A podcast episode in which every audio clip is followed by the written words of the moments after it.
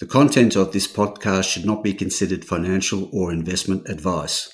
All interviews and discussions are opinions only, and the podcast has been created without taking into consideration the listener's financial objectives, financial situation, or needs. Listeners should obtain independent advice before making any financial decisions.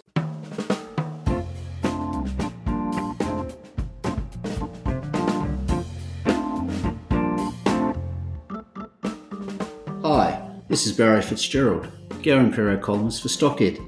Welcome to another edition of the Explorers Podcast. Now, today we're catching up with Venture Minerals, the code VMS, trading at around 4.2 cents for a market cap of 70 million. It has to be said for a company with a $70 million market cap, it's got a lot on the go. And we've got the MD, Andrew Radonjic, with us today to give us an update on how 2022 is shaping up for the company. Lots to talk about with this one, so uh, let's jump into it. Tin, tin and tungsten, Mount Lindsay. Who wouldn't want a tin project at the moment with tin going through 40,000 US dollars a tonne? So, Andrew, Mount Lindsay, it's come into its own. It's got an underground feasibility study underway. Tell us, give investors a feel for the scale of the potential project there and what you're seeing happening in uh, down there in Tassie. Yeah, well, look, it's uh, thanks, Barry, good, good to be uh, on the Explorers podcast today. Um, yeah, we've got a project there which we we did a lot of work on from about 2007 to about 2013. Um, we spent 35 million dollars. Um, you know, Mount Lindsay was was previously a known uh, tin prospect. In fact, it was mined uh, back over 100 years ago, so there is a bit of history there. So and uh, some of the famous uh, west coast of Tasmania explorers like uh, Aberfoyle and Renison uh, explored there previously. So there's been uh, you know a fair bit of history, but uh, you know with, with the tin price as you pointed out, you know you know hovering around record levels. Um, you know, for us, it was a, an opportunity to go and relook at the the previous open pit feasibility study we did in 2012, mm-hmm. and reassess that, and we, and the and we'd worked out that going underground was probably uh, going to be a much easier task in terms of permitting uh, and also in terms of capital. So last time we had a 1.75 million tonne per annum and the 200 million dollar build. So this time we were looking, uh, and when we start looking, I'm, I'm, referring probably to about 2018, 2019, looking at a scoping study.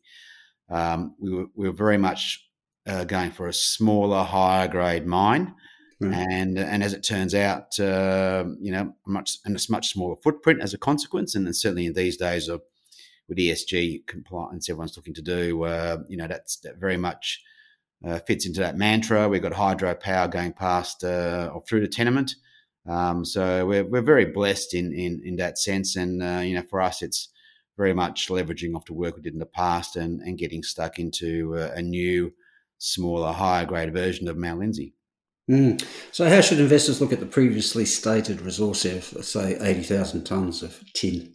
Well, look, uh, we have in that uh, in the tables there, which we, we put out in every announcement on, on Mount Lindsay, There's a couple of different cutoffs there, and you know, mm-hmm. you know if you did 0.2 percent uh, tin equivalent, um, you know, and uh, you see that uh, you got 45 million tons, but you know, when you get down to uh, you know 0.7 percent, uh, you know, very quickly you're down to just a, uh, you know, three or four million tons of high grade, and that's sort of what we'd focus for the underground. That gives you around about a, you know, plus one percent tin equivalent, and you know, one percent tin is at these prices is uh, is worth a bit. So uh, you know, we've got to mm. optimize that still. You know, admittedly, when we were doing the work back in 2018 on the scope of study initially, we were looking at a price of just half what we see today. So we have to re-optimize that. But uh, yeah, it's um, yeah, it, I'd look at probably that number in terms of conversion to reserve.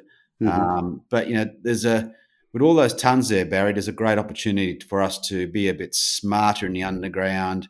Uh, we're, we're, redoing the pr- process flow sheet, making it simpler, uh, maybe bigger stopes, um, maybe ore sorting. It's one opportunity you may look down the line. Just mm-hmm. try and get that tonnage up from you know three or four million tons in. If you even if you get fifty percent more higher or, or even double it, then maybe the plant you're looking at instead of being a half a million ton per annum plant for roughly eight years production, maybe we look at one million tons per annum or, or, or a longer mine life. So there's a lot of opportunities there, and hence this this study we're doing now. You know, we, we you know we're building the, uh, team as you speak. We're getting uh, the metallurgical side, engineering, getting a study manager engaged. Um, you know, they've got uh, even though there's a great base load of base load of data to work from from previous work. Mm-hmm. Um, they've got some, uh, you know, an open book in terms of trying to maximise the, uh, I suppose, a resource to reserve conversion. Right, and obviously in that part of the world, plenty of uh, tin expertise to draw on.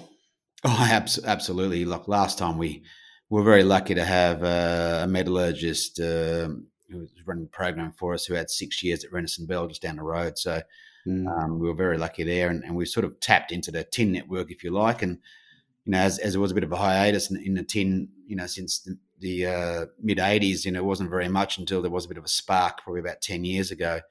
But uh, you know, these guys aren't getting any younger, and that you know that expertise and filling that gap is uh, has been a bit of a struggle. So I think a lot of people are trying to uh, you know, learn about tin on the run, you know, 10 years ago. And, and I'd imagine, you know, they've got a, some have got a bit of experience mm-hmm. around, which is great, a bit more modern day. But, you know, technology keeps changing, keeps getting better. Ultrafine falcons, you, are getting down to recovering smaller sizes, all these sort of things, which didn't exist and uh, back when, uh, you know, Renison Bell uh, mine first started. So there's, there's great opportunity for, you know, a modern mine built with uh, the latest metallurgical techniques, using underground equipment, which is battery operated, um, using paste fill to put down the hole. So once we open up, you know, the voids, we'll start pumping the, the tailings and putting the waste rock back down in in the uh, in the uh, into the underground workings.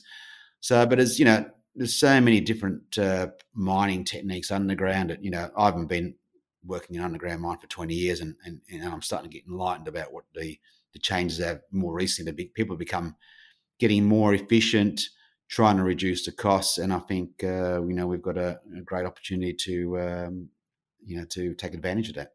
Mm, yeah, it's interesting. You're talking about the smaller footprint of going underground and uh, the uh, the ability to uh, place tailings back underground. Very much part of the uh, ESG focus that all investors uh, seem to be focused on nowadays. Oh, exactly. Look, we we um, you know, permitting is is is difficult anywhere else in the world, uh, Barry. Um, mm-hmm. and obviously, being on the west coast of Tasmania, it is a mining district, but you know, um, you know, most of the mines there, you know, besides Savage River, are basically underground, and Savage River's been going for over fifty years. Um, so, you know, even though we tried to do a you know large open pit to get about 13, 14 million tons out of it to try and maximise our resource, we quickly realised it was it was it was going to be you know pretty tough to get that done. So that's kind of part of the reason why we went back underground. But you know, cap, you know, raising two hundred million dollars back then was a bit of a bit of a challenge for a tin tungsten project. Um, you know, having said it, the tin market's changed, and and also tungsten's a critical mineral. But you know, raising that volume, that amount of money, you know, for a junior company is uh, is a bit of a challenge. So uh, mm. yeah, so I think hydropower going past. You know, there's a lot of advantages of being on the west coast of Tasmania. There's wind power as well as hydropower um, and and a lot of the mining is done underground. So it's it's very um, you know ticks that box very very well indeed. Yeah, you mentioned the the critical critical aspect of uh, well both metals really. I was just wondering the federal government's uh, got that two billion dollar critical metals fund um, in place now. Is there any potential for venture to be talking to our friends in Canberra? Oh, absolutely. I think since the office opened, the Critical Minerals Facilitation Office back in 1st of January 2020, I was almost knocking on the door to, to you know see if we could uh, uh, fit in there. And certainly with, with tungsten, we certainly do. Tin is a critical mineral everywhere else in the world, so I think we expect a change there. So you know, don't be don't be surprised if tin goes onto that uh, onto that list. Um, so I'm very uh, confident uh, that will happen, and and I think uh, you know the, the two billion dollar fund. We've, we've spoken to the government about that, and and you know they've got to go through a process. They don't obviously just hand out hand out the money uh, willy nilly. So uh, you know we you need to essentially do a uh, an update on our study, um, put that in place, and that they can have a look at um, you know we've got to tick all the boxes in terms of permitting and and and you know financially it's got to be a you know a very uh, robust project. So it's like any other banks. That, that's the way we sort of got to approach it. But you know we'll tick no doubt we'll tick the box. We've got tungsten like I said, tin will probably be up in that uh, list uh, shortly. And um, you know, I think uh, it's a great opportunity. Mate, you know, be great if we don't have to go and raise any more money from shareholders and just uh, get a um, you know a loan from the government. Yeah, sure.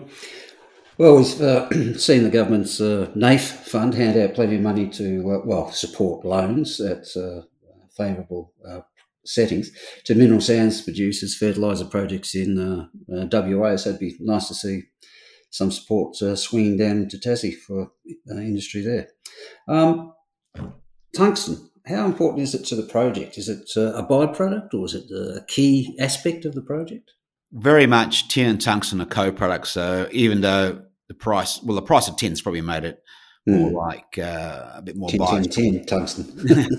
yeah, exactly. It's kind of um, you know tungsten and uh, used to be used to be in the first used to be forty percent revenue from the tin, forty percent tungsten, and around about 15% from the magnetite. And we had a bit of copper kicking around in the pros, about 0.1% copper throughout the, both. Both of the zones are mining, but in the smaller mill, it won't be worth mining the uh, or, or, or, processing, especially the copper. The magnetite mm-hmm. pays pays for a lot, but I, I think probably you know it's more like forty five percent tin and thirty five percent tungsten, and the rest probably magnetite. So you know, I, I would uh, call them co-products. They're pretty important. They work together. I, you know, some of the pictures we've been putting out to the market, you know, the cassiterite's very unspectacular. It looks like a sugary sort of mineral, but it's heavy. Uh, tungsten, you, you, put a UV light on it and it glows. It's, it's beautiful. It attracts the eye, and and very much, you know, uh, you know. But every meter of core we were we were drilling in these uh, these holes we're doing at the moment for the uh, for the Met program you know, is a is a meter of scheelite, and then the meter before it's got cassiterite in it, and they are virtually next to each other. So I've got to mine both of them together, Barry. So there's no choice there. Um, mm. People often used to ask me, "Oh, you know, you don't want to read out tungsten stuff, just mine a tin," and, and, we go, "Well, it's unavoidable. We just, you know, the magnetite. Mm. Well, we've got to separate it anyway. So, um, so the three have to work together, and you know, in terms of cash costs for any commodity, it makes it a bit of an interesting uh, scenario. But you know what happens is usually if you you know bias one or the other, you're essentially you know getting it for free yeah. in order tungsten. So so the tungsten to get back to your original question is is very important uh, to the project. Um, and uh, and not a aspect of being a critical mineral, but also economically speaking. Uh, imagine because it fluoresces nicely, it'd be part of your ore sorting um, uh, potential trials. Um, well, it's it's probably density that's uh, in order to try and okay. capture both mm-hmm. at the same time. You know, the density of cassiterite to tin oxide is seven, uh, scheelite six. Uh, hard to separate them mm-hmm. based on density, but you can you know produce a uh, combined gravity concentrate, and ore sorting would be able to to uh, to be a benefit there. Um, ore sorting is probably something we'll concentrate on after this first round of study, uh, and um, you know, but I, I the way we separate uh, the two heavy cassiterite uh, and scheelite minerals is through electrostatic separation. That's that was yeah. a breakthrough work we did in 2014, and uh, because tin's electrically conductive, because it's in solder and tungsten isn't, and that's why you find tungsten in in semiconductors because it's almost like an insulator. Um, then um, you know it's uh, very much uh, uh, the way to go for this new, new, method, this new simpler processing flow sheet, which we mm. think will um, you know, add a lot of uh, value, lower lower the costs, and hopefully increase the uh, the tons that uh, convert to reserves.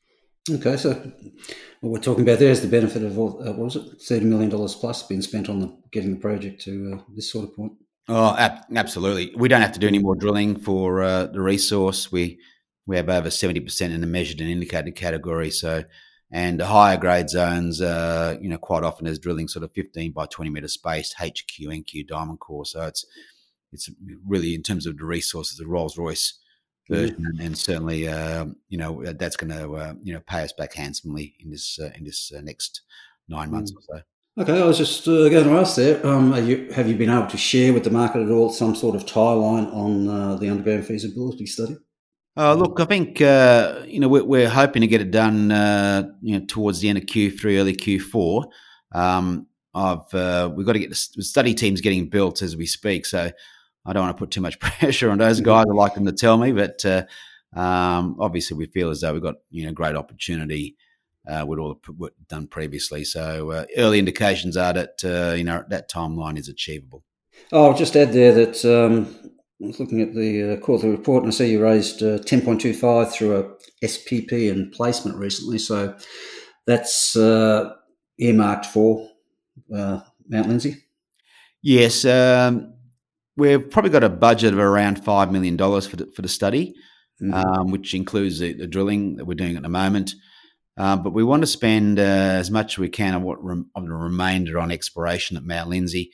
Now we've got we started doing some work there, and we sort of switched across to the uh, feasibility drilling, uh, probably around about you know Q3, Q4 um, last year, or probably Q3, and uh, and that's after we had some some exciting uh, results in our exploration. You know, we're drilling along strike to Renison, same mine sequence, and we mm. started getting uh, great you know, what we call skarn mineralization. So very, very encouraging signs there.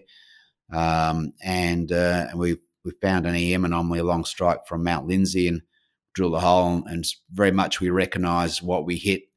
Again, skarn type mineralization. So you know, having done so much work on Mount Lindsay, we know how close we are to the to the ore grade minerals, and uh, you know, we we could be you know a whole away from a discovery in either of those two locations, and and to think that those two targets are two out of a dozen priority EM targets out of a total of 48 EM targets. So that's the first airborne EM survey flown over Mount Lindsay ever. So we've got a whole range of targets to work on, and and uh, you know we hope we're looking to get you know bolster our uh, drilling um, capacity and and hit that pretty hard over the next few months before um, the uh, the rainy season, which uh, tends to be most of the year in Tassie, on the west coast of Tassie, but uh, um, it usually gets uh, pretty horrible after uh, in uh, from from Easter onwards. So, you know, we're looking to ramp that up over the the next couple of months. Let's swing over to WA, where Chalice, the mighty Chalice, now what a two point eight billion dollar company on the strength of the Julimar discovery in the West Yilgarn province, the fast evolving West Yilgarn province they're farming into a JV with you guys at your Southwest Nickel Cobalt PG project uh, down south. What's the latest uh, you can tell us about that? Well, they, they did a uh, ground based EM survey and on our Tor target, and, and, and Tor already had about 13 EM anomalies from airborne work. And we, we actually put some drill holes into that and got 2.4 metres of massive sulfide, which we're looking for a VMS back then, Barry. And we ended up finding nickel, copper, cobalt, and, and a little bit of uh, palladium. So, uh, um, you know, this is 18 months before Julimar was discovered. So we were scratching yeah. head a little bit. So, so when uh, we, we got a knock at the door, just, a, you know, two, three months after Julimar was discovered from our, our, our friends at Chalice, and we were uh, encouraged by, uh, I suppose, what they thought was available there. And they, and they called it a Julimar lookalike in that announcement in July 2020. Uh, so, um, the first port of call was to get that uh, those airborne EM targets uh, confirmed with ground EM, and uh, we just announced uh, last month that they got eleven ground EM targets. Uh, some of those are very close to the holes we drilled, where we had some interesting indicators. Mm-hmm. Um, so they're they're on the ground now, just uh, doing some some quick soil sampling using handheld XRF machines to sort of uh, give us give them response and, and do to prioritize which which targets need to be drilled. So um, they have until the end of July this year to spend 1.2 million dollars in total. I've spent about 400 thousand dollars to date, so that's really going to involve some drilling. And, um, and because we're in a state forest and there's dieback issues, drilling there in the rain is uh, frowned upon. So that, a lot of that work's going to have to be done before the start of June. So there could be a fair bit of activity there uh, in the next few months there, Barry. Mm, uh, to the point of drilling? Or? Absolutely. Well, in terms of the, in terms of having to meet that expenditure, I, I, I, there would have to be drilling, and yes, and that's that's what they've uh, you know, stated in their quarterly report. Mm. of course, we had uh, interest in that whole West Yilgarn province on the, the margin of the margin spike up last week when we had Caspin, which is to the north of uh, came in with some nice results. So this idea that we're going to get a province opening up um, is starting to uh, take hold, hopefully. Yes, well, look, uh, we're not a nearology play. We are a replica or a lookalike, but, but the um, rocks are the same. But the rocks are the same, and, and we've got you know chrome rich or, or, uh, or rocks that are, have potential to hold nickel. Um, we recognise that. Obviously, Chalice have recognised that. Um, Chalice pegged all the ground they thought was interesting. Uh, we all had a look. Every junior company had a look, but you never know. Maybe they didn't get all of it, but uh, you know, we class ourselves a little bit differently. Barry and having a partner like Chalice along and using their their you know, IP is just um, you know to, to apply to our targets. Uh, it's a pretty mm. exciting opportunity for for our shareholders. Okay. And, um, just finally, um, you've got the latent Mount Riley iron ore uh, uh, operation not far from Mount Lindsay down there in Tassie.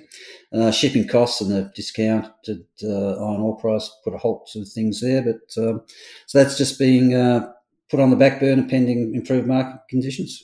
Uh, yeah, that's right. Uh, iron ore prices uh, has done the right thing. It's, it's heading mm-hmm. up to 150.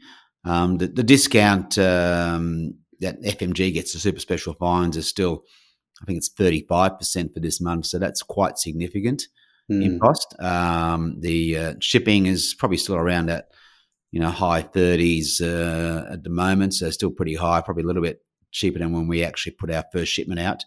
Um, so those are the sort of imposts we have at the moment. But having said that, we've we've prepared for a, a quick startup uh, to capture the market. We have a um, you know we've, we've, chosen the lowest cost, quickest way of producing the the next shipment, and we've already got uh, you know some tons, you know, significant number of tons already been mined.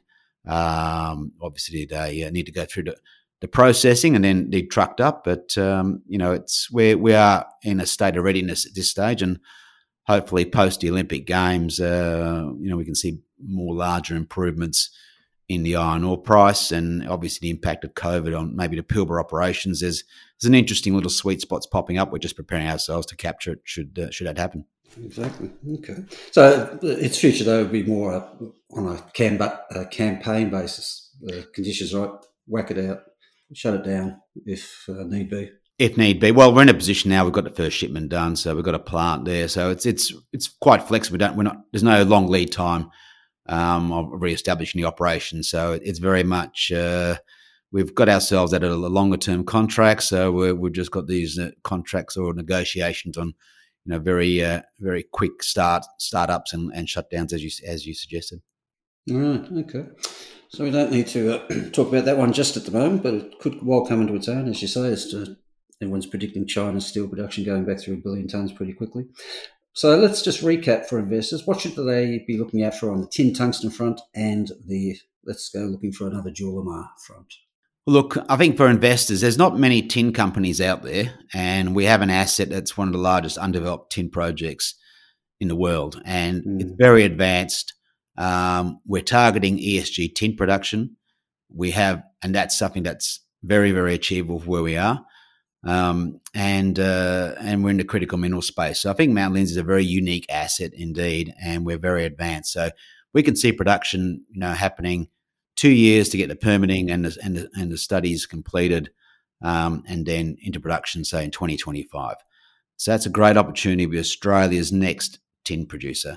And the other opportunity, of course, is uh, the X factor is that whether our our experts at uh, on, can find another Julimar in Chalice uh, on our project down on uh, down on uh, the southwest project in WA, and that's you know that's uh, you know they've got EM targets, we've hit massive sulfide, we've got some great indicators of nickel and and, and uh, PGE. So yeah, look, it's looking looking very positive indeed. So you know, I think they get. I think I've stated this a few times: two companies for the price of one.